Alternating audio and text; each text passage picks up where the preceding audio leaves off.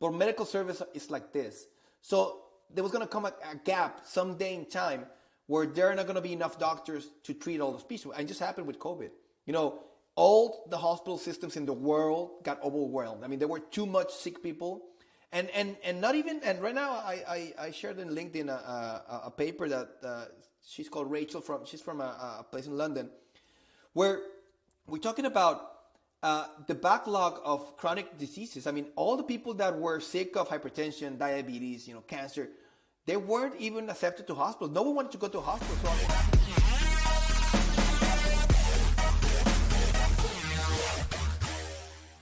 Eduardo, great to have you on the show. Thank you. Um, it's a great pleasure being here with you. Yeah, so I was mentioning before the show, um, you know, I, uh, you know, when we looked at you on LinkedIn, it says you're uh, a volunteer firefighter and a volunteer um, paramedic, and it's one of the things that got you into healthcare. So I always I thought that's quite a story there to be told. Uh, looking forward yeah. to get to know that. How are you doing? Yeah, I, I kind of miss it a lot. I miss I miss jumping on the on the fire truck, and now that I'm married and have three kids, my wife doesn't let me that much to get on the fire truck. It got she told me I got some responsibility going on. Absolutely. Uh, it, it's crazy, you know. A lot, a lot, of people dream about being a firefighter, especially when you're a kid. You know, it's like such a cool job, but yeah. very few people end up pursuing it.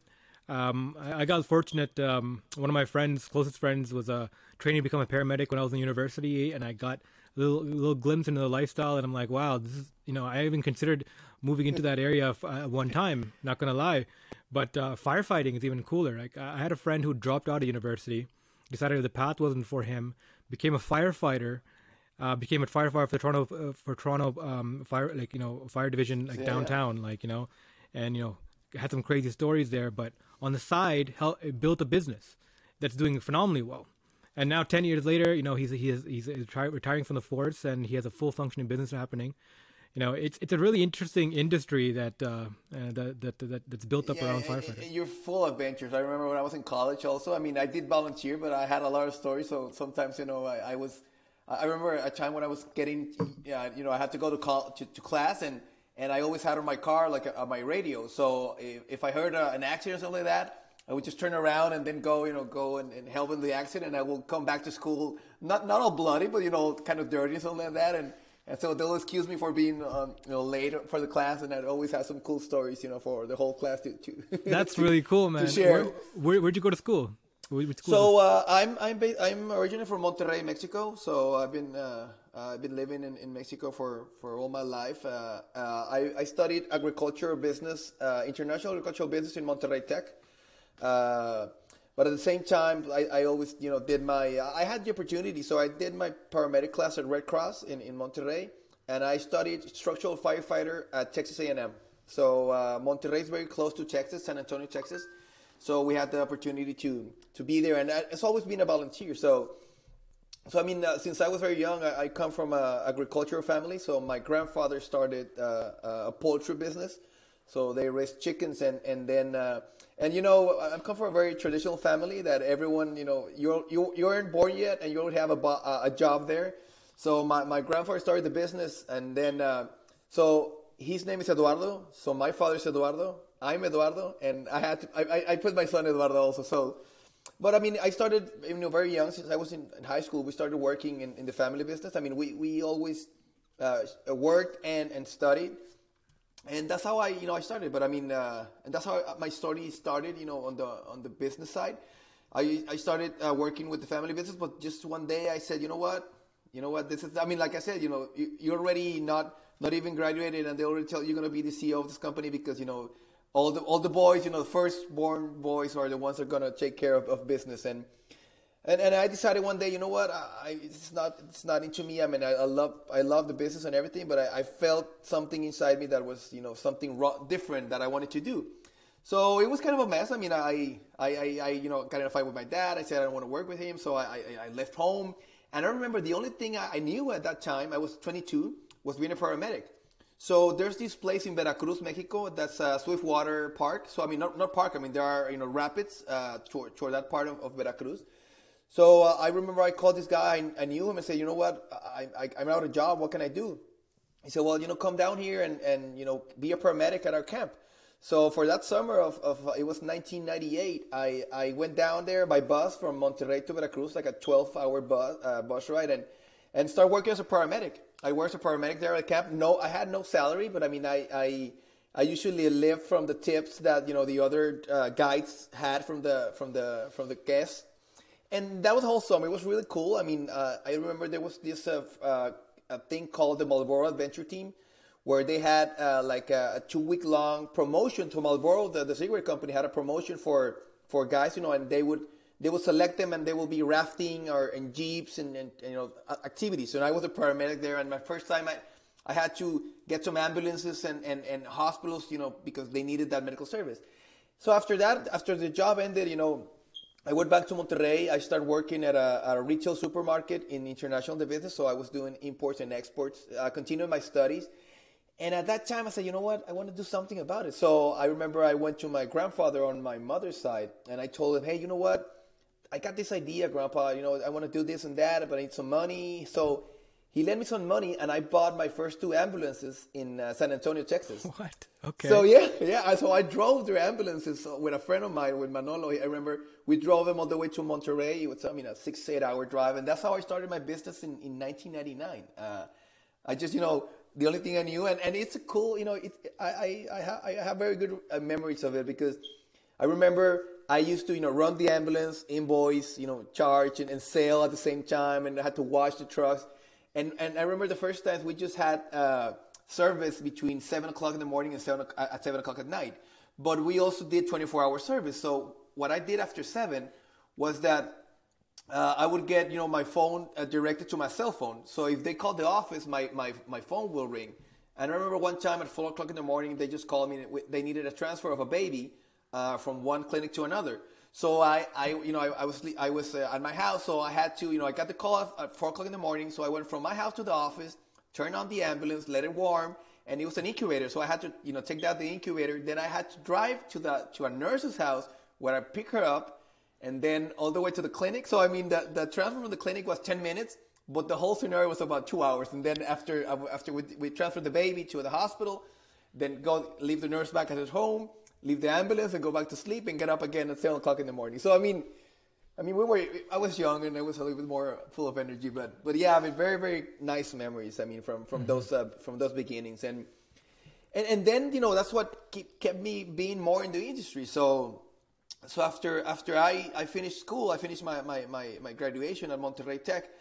I decided to, you know, I wanted to live be, live of this. I mean, an, an, ambulance service was okay, but I wanted to be more. I always had that, that idea of, of you know, wanting to have more and, and, and, and or having a better impact or, or better, you know, a, a, more impact of what I've been doing uh, to society. So we decided to enter the medical industry as a whole. So I started, uh, then I, first it was called Lifeline Ambulance uh, from 1999 to 2002. And then I decided to call it ProMedic. So we changed from being an ambulance company to being a, a, a, medical industry. So we started doing more of a, we opened a clinic, and then we started doing what we do right now. We do occupational health services. So so in Mexico, our, our main business, ProMedic, what we, we do is we provide occupational health services for companies. So so in Mexico, by law, if you have more than 100 employees, you need to have a medical uh, personnel at your campus or, or, or present at the company. So we have uh, either from just one nurse to uh, we have a big company so, that. Ed, yeah. Eduardo, I gotta cut you off here because like yeah, yeah, I think we're skipping over some a lot of yeah, a lot of cool things that you just dropped. So you just started a ambulance business while you were in high school. Is that correct?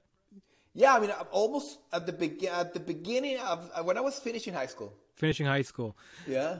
All right, so we got to talk about what it means to start an ambulance business because um, you know you're obviously you know that that's a very very niche industry to just jump into. So what goes into that? Like um, you know you mentioned your grandfather was able to help you out. Like how much does an ambulance cost? Like where do you buy such a, an ambulance? Like uh, well well you know it's funny because uh, so in the states. Uh, by law, you can only have an ambulance for four years, four to five years. So you need to renew your your your your your ambulances every every every year. So so what I started, I started with with used ambulance, Mm-hmm. So I mean, it was a whole adventure. Now that you ask, I mean, because so we're talking about different states, so uh, different Uh, we have to do the whole, uh, you know, importation and exportation. The way I had to export it from the states, make an import from, and I'm talking about. I did. I the first time I just drove to the border, and I was like, yeah, I want to cross.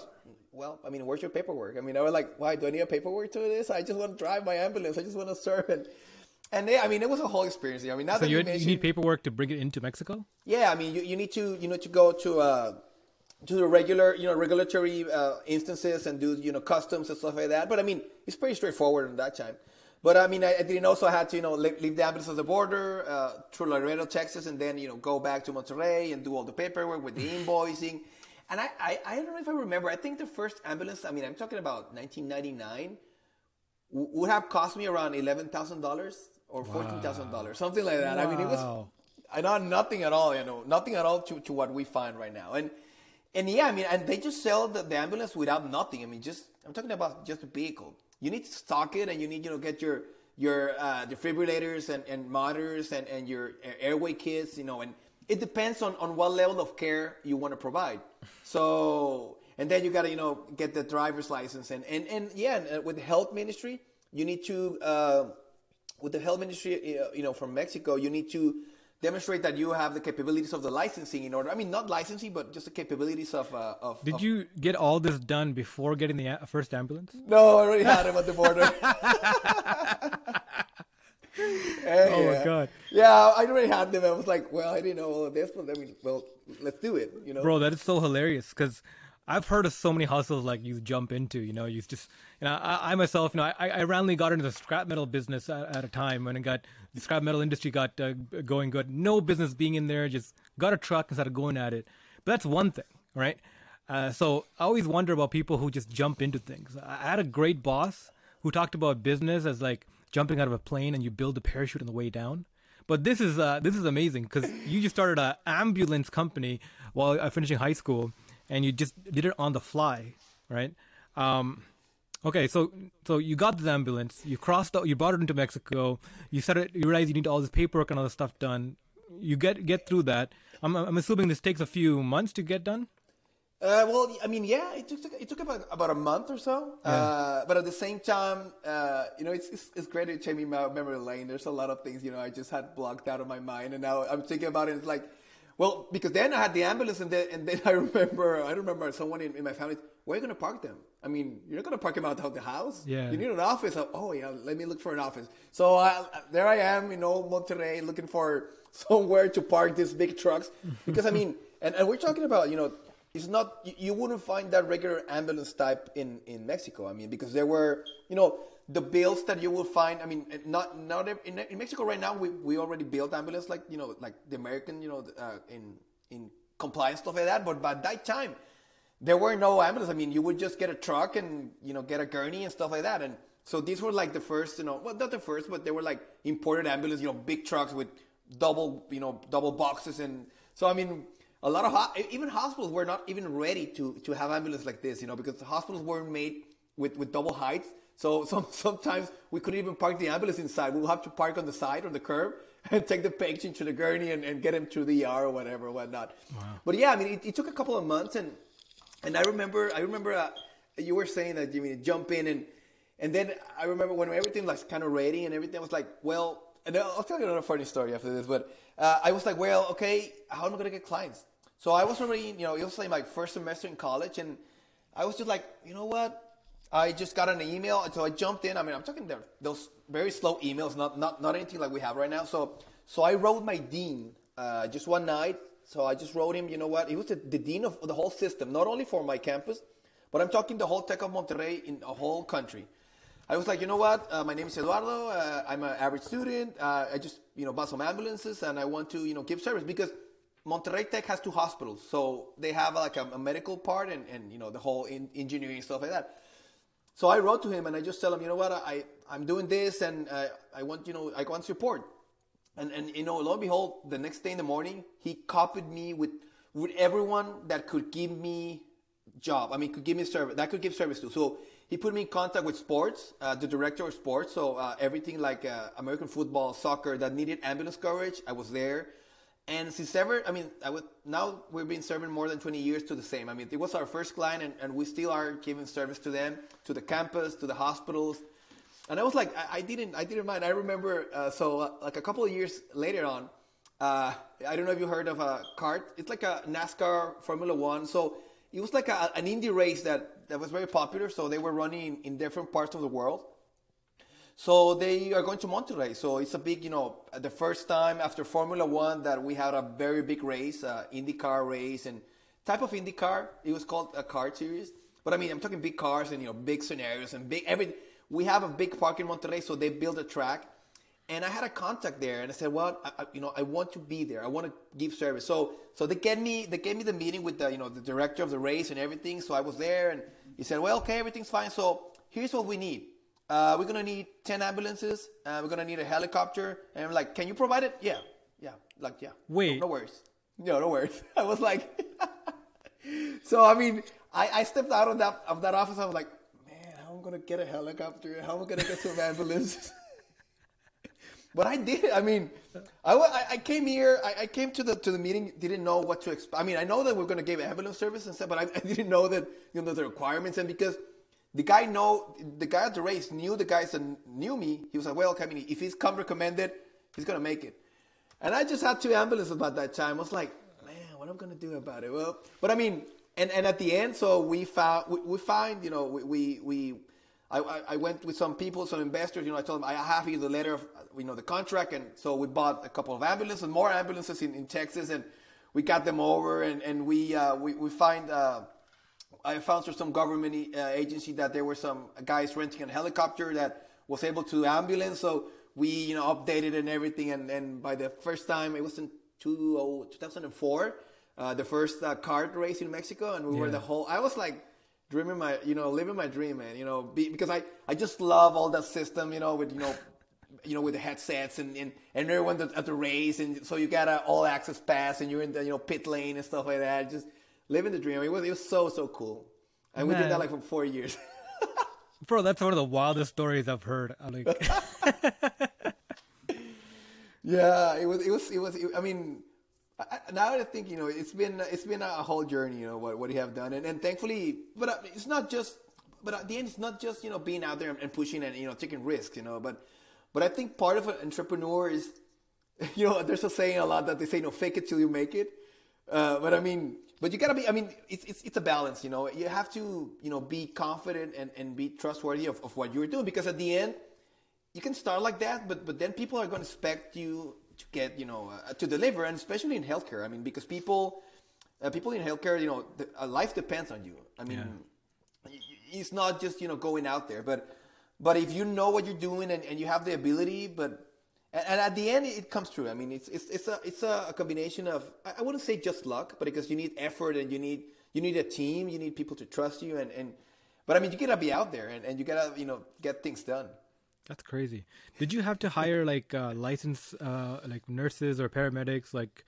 um like do, uh, uh, uh, rather than just drivers like did you have to have them on staff oh yeah yeah i mean uh, i mean and i remember I still have one of the original guys. I mean, he's been like for 20 years with us, and mm. and I mean, I, we started from just being a six man crew. Right now, we're around 130 uh, people in, in Mexico to the whole operation after 15 years. So, so yeah, I mean, but no, no. And right now, I mean, where are we right now? I, I, you know, we have a complete staff, and, and and again, you know, it takes time and it takes team. You, you, cannot do it, you know, all by yourself. And and I remember the first times when when you're an entrepreneur, and I think it happens, you know, when I was a little bit more young you want to do everything. You want to you want to be a one man job, and because it's kind of hard to trust people.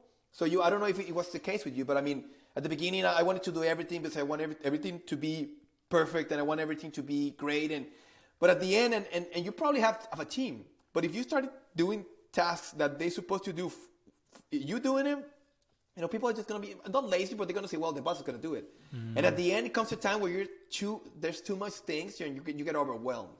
So, so one important lessons I had was that you know being trustworthy and and and not and, and not just being trustworthy. I mean, getting the right people and getting more intelligent people in front of you to help you overcome and, and, and do what they do best, you know, and especially medicine. I was a paramedic and that's it, but sometimes I needed an ICU nurse or a, a, advanced paramedic or something else to do certain things. And, and, and, uh, and, and actually we, we did that. I remember in our story, you know, big, you know, it's, I mean, we I remember what time they called me. So a, a neighboring a neighboring state had a very bad accident. So uh, a gas truck got stuck in the railroads. So a train just got and, and know, crushed it, and there were there were like about 15 or 20 people that got burned.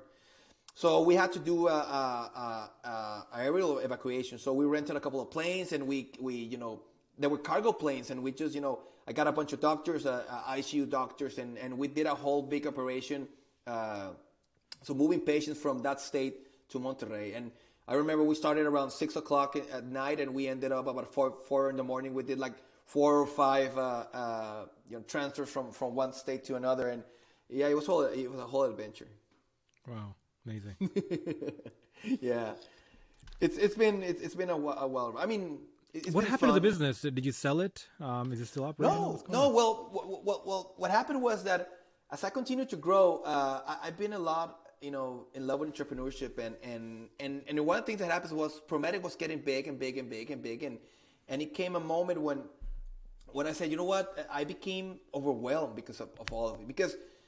I think there's a special kind of, of, of of position for i mean if you're an entrepreneur you're a developer you're a, a ceo and i said well you know what at this level of company i wasn't feeling you know not, not comfortable i was feeling overwhelmed because i mean i'm talking we already have like 400 people we started you know giving service in other parts of mexico and and talking about culture talking about you know uh, uh, organization development business development planning budgeting i mean we're talking about big things and and i'm more towards i always wanted to be more in the street. I wanted to be more hustling. I wanted to be no gigs. And, and so I had to make the decision of, of stepping down as CEO of that company. Mm-hmm. And for me, I remember talking to my, you know, my other, uh, because one of my, my, my, uh, I mean, uh, owners, co-owners with me is my mom.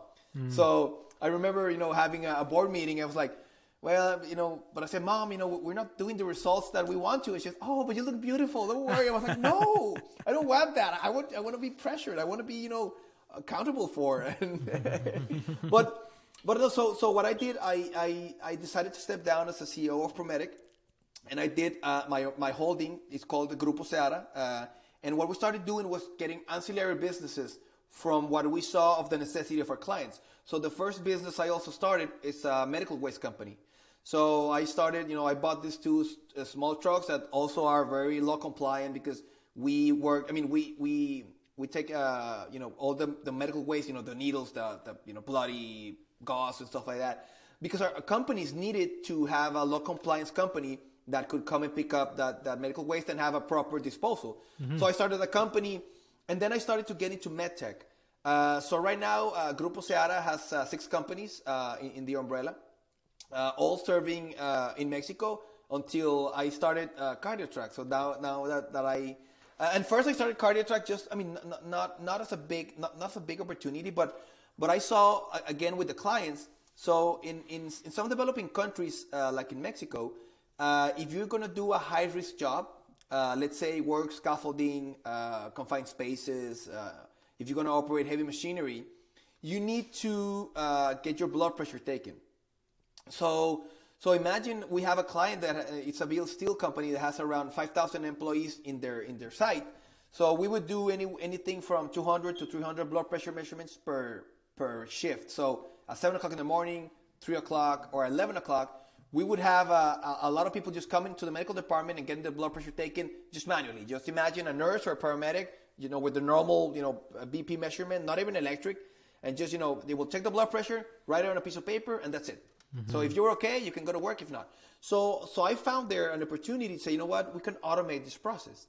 So so what I did is uh, I found a medical device, uh, an approved medical device that would would be automatic. You know that those kiosks, uh, the things, you know, and and would give us data. So what we did is we we coded the front end so people would be identified either by their magnetic card or their uh, QR code that we gave them to them.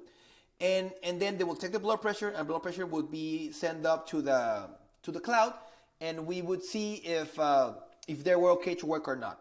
So that's how we started and, and that was done uh, in the late 2018 and we started to get a, a, very good traction of it you know because we were uh, you know taking and, and, not not that much to replace the medical personnel but to li- leave uh, you know get them more time to do more essential things so, so that's how we started, and in, in whole 2019, we were very, you know, successful. We've been very successful with that, with that company, because we were automating, and then what we started to see was that we started to get a lot of data. And so we started to get the, the value of the data, of the data information.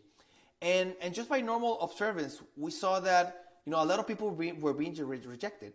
So, I mean, uh, you know, some people were being rejected three times a week and four times a week. So they, they wouldn't, not that they will send back to home, but they couldn't do that task that they were, you know, that they had to. So we started to get into look into that, and what happened was that they were having very high uh, blood pressure rates. So we said, well, you know, something's bad, and, and we and then we come back and ask them, did you know that you were hypertensive? They were like, no, I didn't know that. So so we started to look a little bit into the clinical side, and and I don't know if you know that, but hypertension is called the silent killer, because you don't know that you're hypertensive until you really have that bad measurement. So you can be a little bit over the, the, the edges of, of, of the readings, but but you don't know them because the only way to really diagnose hypertension is through measurements. And I mean, us that we're you know in our early you know late 30s 40s we don't take that much uh, of, of, of, of, the lectures of, of hypertension as we should of, of measurements so so we started to look into how can we you know empower and being from a country that has you know lacks a lot of, of, of health you know public health i mean we are the lucky ones that can have you know medical insurance stuff like that but but i'm talking to the general population it takes a toll i mean imagine Imagine someone having a stroke or a heart attack, the impact it has not only on the person, but on the whole family itself.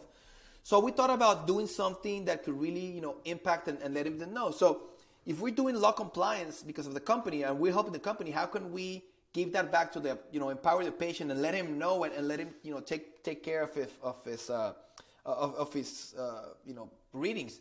And, and, that's how I did another, uh, you know, just impulsive jump. I remember I, I told my wife, you know what, you know, and, and we thought, I also wanted to do this a global company. I wanted to CardioTrack to be a global company. I always wanted to be, you know, more than just out of, of Mexico. So, so Promedic was very hard, you know, because it's very uh, human resources uh, heavy, and it, it, was, not that easy to, you know, to just open open another other border. So, so we, we saw the, in, in Toronto the opportunity, you know, being such uh, pioneer in technology and, and with all the ecosystem we know with Mars in the accelerators, you know, accelerator center, uh, Haltech, you know, there's a lot of things going on. So we decided to look into it and see the opportunity. So, uh, you know, just, and, and it was just in pre-pandemic. I mean, just, I mean, we started, I remember I came to Toronto in, uh, in January 2020. Uh, it was minus 25, I remember, very, that very good. So I came to uh, Toronto Tech 2.0. I don't know if you heard of that association. Uh, it's no Tech 2.0. It's called Tech 2.0. Tech, mm. Yeah, Tech 2.0. So so they, they do gatherings and stuff like that. It's very cool. So I, I came to a gathering. I and I remember just being there at the TELUS building. It was it was like the last gatherings, you know, big gatherings that they had. And uh, I remember that I was just you know chatting a lot and talking a lot with you know a lot of people. And, and Sorry, suddenly Tech there was like a, when was this? We were... uh, uh, January 2020. Oh, really? I, I don't know if you go... were there. No, I, I usually go to a lot of a lot of events, uh, especially in Toronto tech scene. But uh, I've, uh, Tech 2.0 sounds familiar, but I haven't been there. This is by the TELUS buildings in Scarborough. No, downtown uh, Toronto. Downtown, downtown Toronto. So, I mean, they, okay. Yeah, so they did. The, I don't know if it's the you know they usually do it there, but I mean it's a it's a cool Tech 2.0. It's a it's a nice you know organization. There are two thousand people on, on Slack channel, and they do oh, a lot talking, of webinars. Oh, you mean you mean Tech Toronto? Uh, um, yeah, Tech Toronto. Yeah, Tech Toronto. Yeah, yeah, yeah, yeah, yeah. Sorry, I said uh, I thought I thought you said uh, Tech Two Toronto. And oh no, no, tech, uh, yeah, Tech. Yeah, yeah, yeah. Tech Toronto's amazing. Oh, of course. Oh Been yeah, there yeah, multiple yeah, times. Yeah, yeah, yeah. Yeah, so so I was there and and and uh, and I remember there was like an open mic session and I just mm-hmm. you know I just saw the mic coming through me and say, well, here we go. So I got it and I just stood up and you know I said my name and, and what we're doing and and I had a very good re- reaction. So I said, you know what, this is the place to be.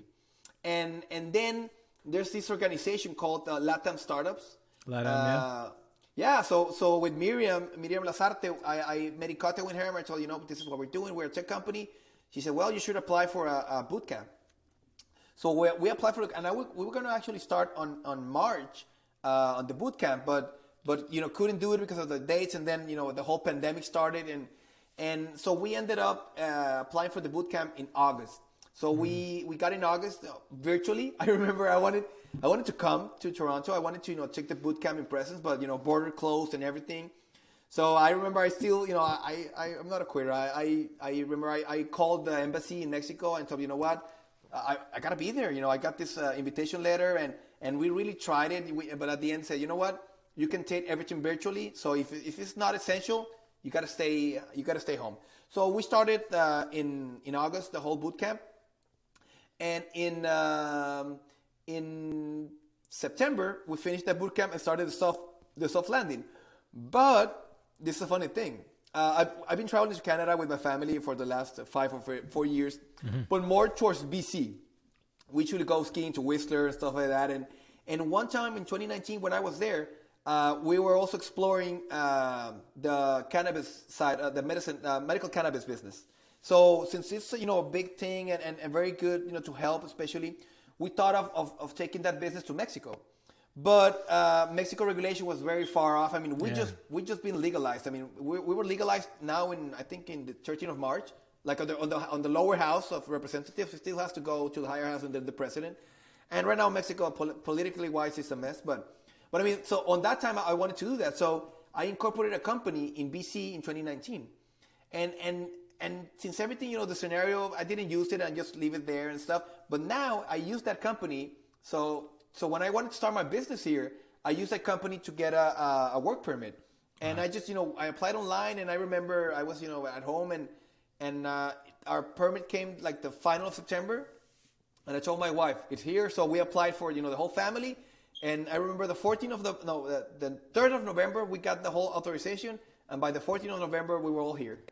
So I mean, no question that we just pushed everything and and, and very happy. I mean, and right now uh, we have started uh, you know seeing the value proposition and, and, where are we going and just met some i have you know had the opportunity of met a lot of very interesting people i mean i, I think uh, canada is a, is a great place and i think all of us that we're here on the migrant side or, or working side you know there's a lot of you see that that that whole ecosystem of, of, of, of how to you know relationships and, and context and how can we help one another and and it's been a very good experience. I mean, for us, it's been uh, it's it's been it's been just so great.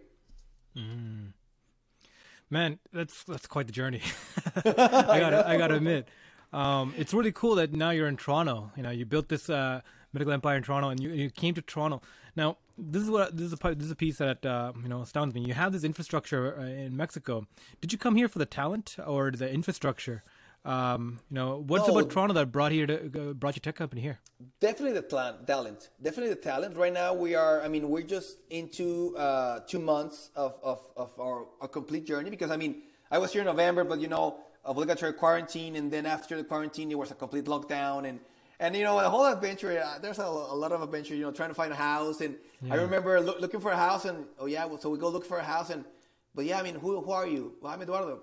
I mean, you have no credit card here, you have nothing here, you're no one. I was like, yeah, but in Mexico, I, I don't care. You're, you're no one. not oh, my house. Yeah. yeah. I know. It's, a, it's, I mean, but it's, it's a very, you know, enriching because whenever had I had the, the, the, opportunity of you know going through that to that process and, and right now I, I, I went today to get my uh, driver's license and and you know the whole thing I was like how are you gonna give me a G1 I've been driving 20 years I mean and I cannot drive from so I mean with that whole thing and and, and it's very good but but yeah basically because of, of you know the talent here I see a lot of talent and in you know in the data space a lot of data opportunity data scientists and and we just started with, with Haltech and, and, and TechPlace, our, our AI strategy. So we finished our AI strategy for a company because right now in CardioTrack, so just to, to, let you know of the big data we have, we're taking around 3,000 blood measurements per day. So hmm. we have more than 300,000 uh, uh, measurements and more than 20,000 patients engaged in continuous monitoring. We just also added uh, weight and scale. Uh, we added also temperature. So, so now the thing that we want to do is what do we do with that with that data? So our, our idea to came to Toronto is that I mean, and not not California. I mean, but California is so big and everything. But I, I what I loved about Toronto is that you know you get the both of the worlds. You get talent. You got a lot of big universities, a lot of big accelerator centers, a very nice country, where, where, where you know two things can combine. So so I, I, that's what I, am looking for. You know, and and and most you know just going to a point back is talent. You know, having the opportunity of, of of talent. There are a lot of investments, you know, a lot of, uh, uh, of, of, of, the investors and, and founders and, and, fundings. It's very different than the States, you know. Here, there's a lot of things that you can, you know, yep. talk a little bit more. We had a conversation uh, uh this morning with a, uh, uh, I wouldn't say in, investing like that, but but more of a mentor. We, we, had a very big conversation of, of opportunities and, and different venues and everyone's just so open to hear you and yeah. give you a two, two pieces of advice. That's so so so incredible. Yeah, man. Welcome. Well, welcome to Toronto. I'm glad to have you. Um, very happy. You know, I love I love good entrepreneurial stories, um, and that's definitely you're definitely one of the top ones I've heard because that's that's a that's a real hustle and grind. I love I love people who just jump and into things and just do it, you know, and just figure things out on the way. Um, as I mentioned before, like I had a few bo- like you know I had the pleasure of working in in, in Toronto with a few people um, who built companies like this. You know, uh, one of the one of the things I love about uh, my, oh, we got a little bad connection there. Um, yeah, one of the things I appreciate about my work history, right, is that I've been able to work with small companies that are built, uh, small to medium sized businesses that were built by entrepreneurs who take who took great leaps, and get just being around them when you're a young age and seeing how they are, like it really gives you the kind of like uh, like kind of like almost a first hand glimpse into that kind of mindset right? But it's a whole other thing when you're you're the, you're in the hot seat, right? When it's all up to you. You know, you make this big swing, you make this big risk, you jump off this big uh, the cliff, and you're trying to build this thing on the way down, and you're getting up and running. So, kudos to you. That's always a great accomplishment. But um, you know, now that you're in tech, you know, what are the challenges you're seeing that are different than the other companies? Um, yeah, and, and, you see, you know, one of the things, you know, doing that lead because I had the opportunity of, of, you know, just I had, you know, I built this organization, and, and a lot of very smart people are, are, are you know, you know, being the CEOs of, of the different companies already built, and and I had the opportunity just, you know, to step down, and so I did a little bit of an investment angel. I, I invested in, in some companies, in in uh, one actually one of them, you know, got into YC, uh, Y Combinator, and you know, did very. It was in uh, 2020. I mean, they did very good. They're still working. Uh, it's a, a digital pharmacy, uh, mm-hmm. It, they're in Mexico, like a PillPack factory.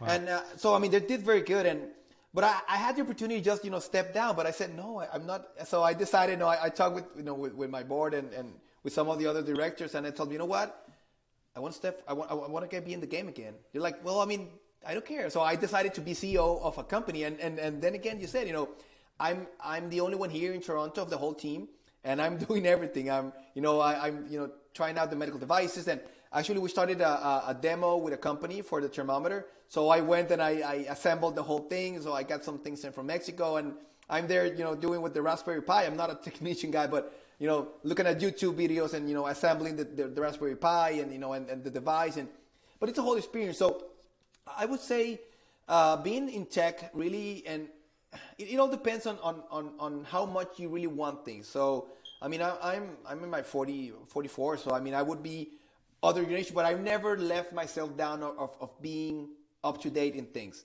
And I love to you know talk to guys like yourself or, or other guys whenever I have the opportunity. My my our CTO is, is 30, and actually he was a doctor, mm. a medicine doctor, but he he left medicine to be a coder. So he self taught himself to be a coder. So so I think I get into that type of, of, of ecosystem for the same and and I, and I would say it's it's very fascinating. It's very fast. You really got to be up to date about everything because tech tech is running so fast. That, so I mean, before before I came here, AI was like you know these big machines and this big you know blurry thing, and you didn't know where to even start. And now, as as you you know start to progress and, and be more into the market, you, you really understand the potential of things and and how how how can you know tech impact. And for me uh, beyond the healthcare space, and, and I think you know pandemic showed us. You know, I love I love this you know kind of graph that you know population is like this. You know, population is always like this, but medical service is like this.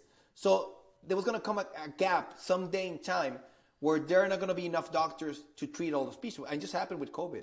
You know, all the hospital systems in the world got overwhelmed. I mean, there were too much sick people and and and not even and right now I I, I shared in LinkedIn a, a, a paper that uh, she's called Rachel from she's from a, a, place in London, where we're talking about uh, the backlog of chronic diseases. I mean, all the people that were sick of hypertension, diabetes, you know, cancer, they weren't even accepted to hospital. No one wanted to go to hospital. So I mean, we are going to be, uh, you know, in front of some days. It's going to be hard because we need to really expand our opportunities. So that's why I love tech and that's why I love medicine because I think there's a combination to really be able to to to serve even faster and better.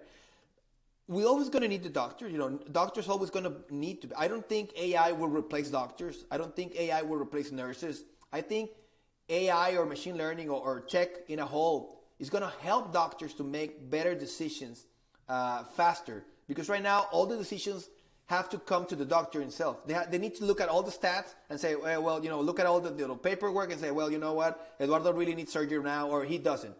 But that takes a lot of time. You know, uh, and how, I was, you know, talking again in the morning with a, a family doctor sees around 30 to 40 patients a day, and they take around 20 minutes hearing, you know, the story, and then have to, you know, take paperwork, and and that takes a lot of time. So I think there are several key places where tech really, really can can impact.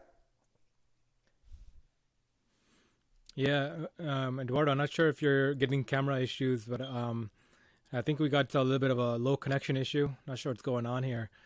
Um, are you still with me? Yeah, yeah, I'm here. I, I see you good. Okay, I, I, can hear you clearly. Uh, the tool we're using, um, you know, Riverside, uh, it allows us to. It'll still keep recording on your end, and it'll send me the okay. clip. Right. Okay. So uh, we'll just keep continuing. Uh, it should fix itself soon. Okay. Okay. Um, but yeah, this, this is a fascinating story. If you can continue. Yeah, so so so for me, the importance of tech, uh, as you were asking, so tech is really a very important key. So so I mean, Toronto has that all. I mean, has a lot of people, very intelligent people, and, and, and very good universities that are really pushing, uh, you know, students to go out there and, and find that specific field. So and and and it's it's incredible. I mean, right now, what we would would be aiming for is to get more of those data scientists and, and, and clinical advisors, we work, we're trying to work with some universities to find our, our, our value proposition and, uh, and a proof of concept about uh, you know detecting hypertension through the massive scanning. So so a lot of big opportunities. Interesting. That's that's uh, that's really cool. So uh, I'm actually more concerned about you know launching a tech company, right? Like, are you? Uh, what about yourself? Like, did you ever feel out of place launching a tech company? Like, you don't know code or you don't know what's actually going on, or was there a learning curve for you to understand things? Oh yeah, I mean, I'm not, I'm not even, you know, savvy on coding. I mean, I, I know the basics, mm. and I try to to get up to date to everything. But I wouldn't say that there's a limit, or or I mean, you set the limits. I mean, for me, like talking about my experience, I didn't have to be a coder, or a data scientist, or an engineer to get to know. I mean, I, I like to to read, not that much read, but I like to get up to date and be surrounded by the people. So so I would say, you know what, I have the idea. I have this great idea, but let me surround the surround me by people that are really experts in that. And I mean, yeah, I mean, there was going to be. You can always ask yourself, is this the right thing? Do I need to be in this specific field? But I think I've proven myself, not only myself, but the rest of you know everyone out there, that you don't have to be a coder in order to code. You don't have to be a doctor to have a, a clinic. You don't have to be. I mean, I think there are more key factors involved.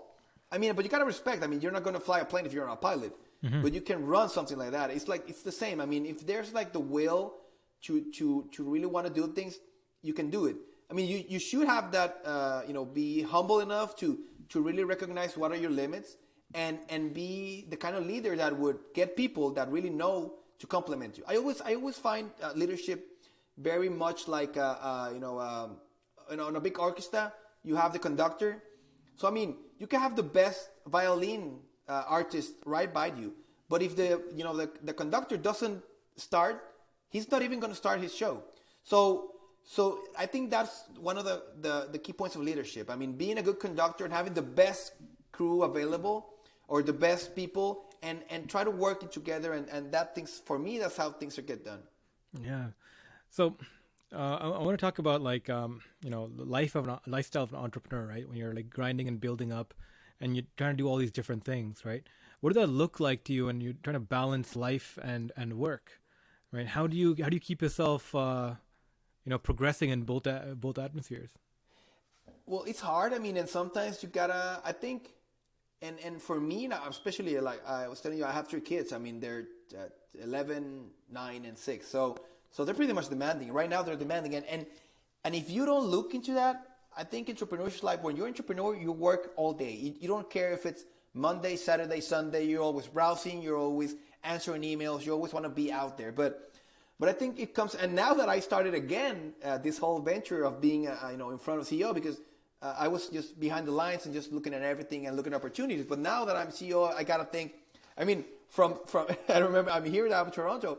I got to pay my taxes, and I and everything was done by the accounting service in, in Mexico. I mean, but here since I'm alone, I I got to do my accounting and I do, you know, got to pay my taxes and I do my, my, my tax reports and everything.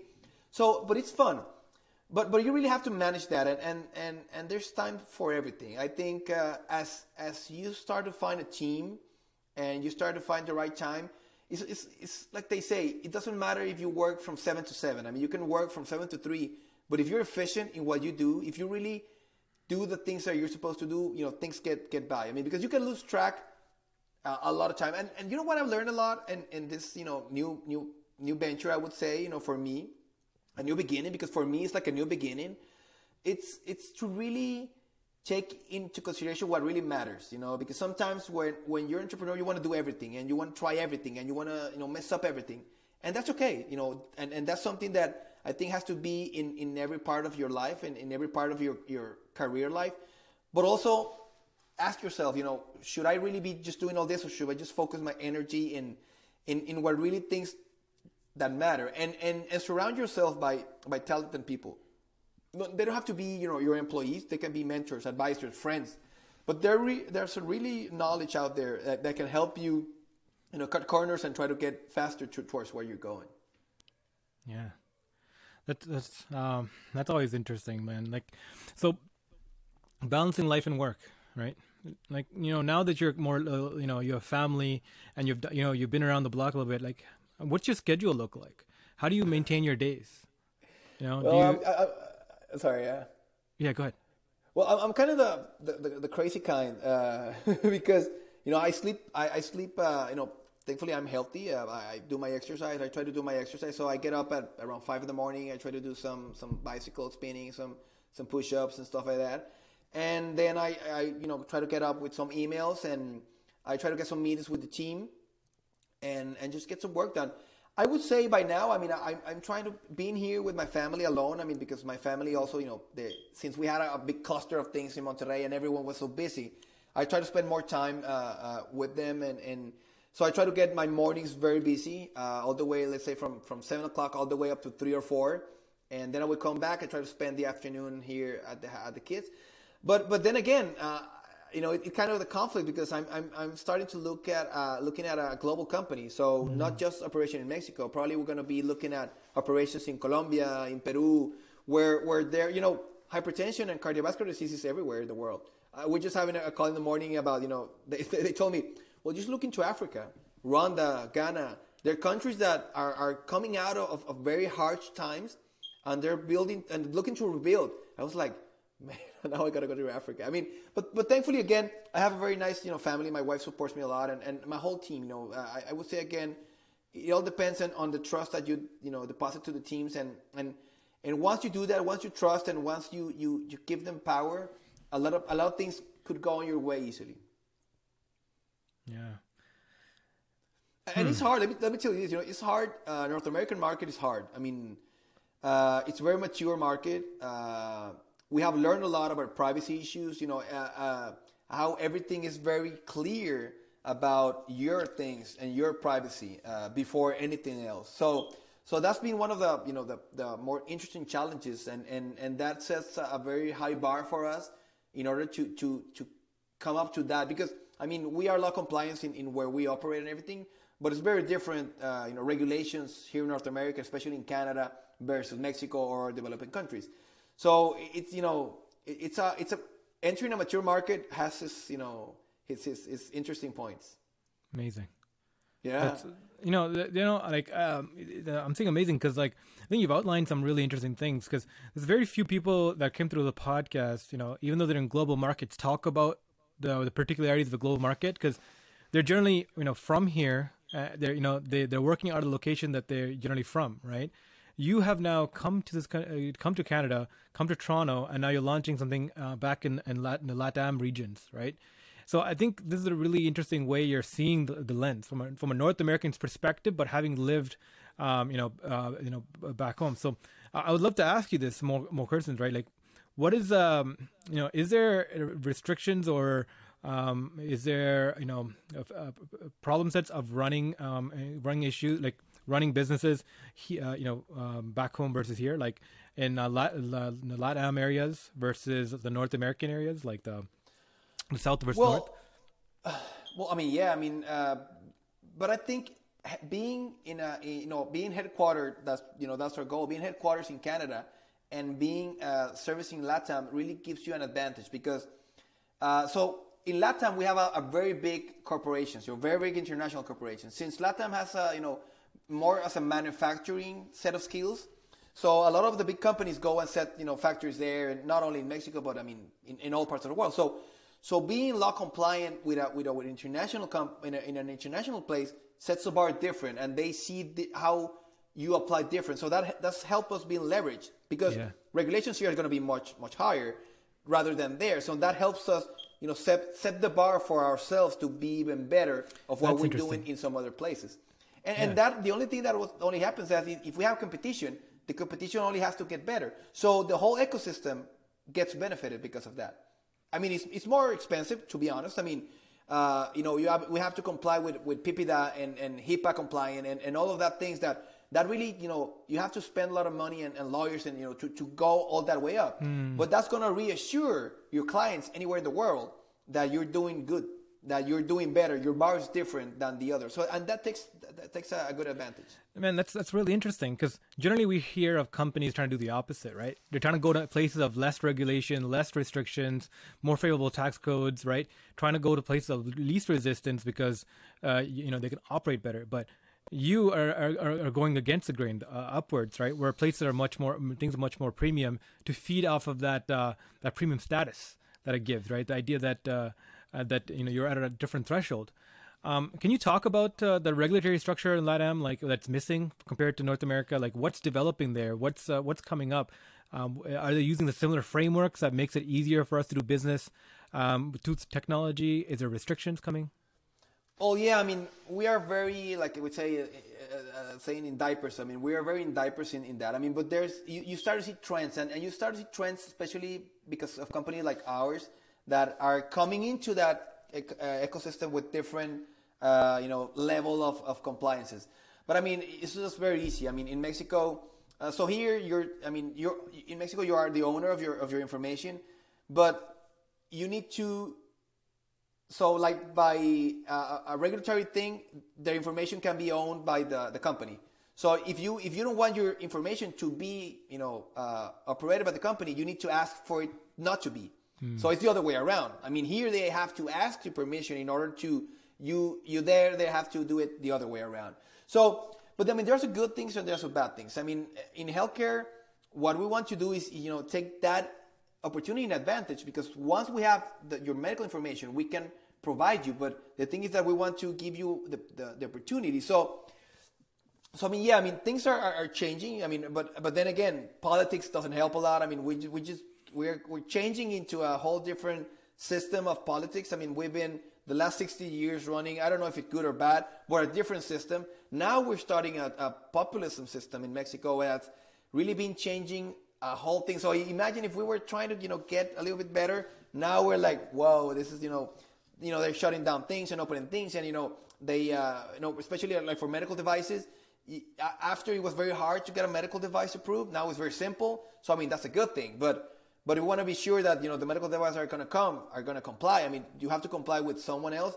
I mean, I remember last year or the years before, if a medical device was already FDA approved, it was very easy to to have it uh, approved by the Mexican authorities. Now they don't even ask that. So I mean, but at the end, as an entrepreneur, you got to be res- resilient to, to whatever comes. And and and I think at the at the end, for especially for LATAM, it's all in you and your conviction. I mean, you can either do it the any way you want to do it, or you want to do it the right way or the mm. or the best way. So it's kind of sad, but it is. I mean, there are a lot of companies that just do it because they want to do it.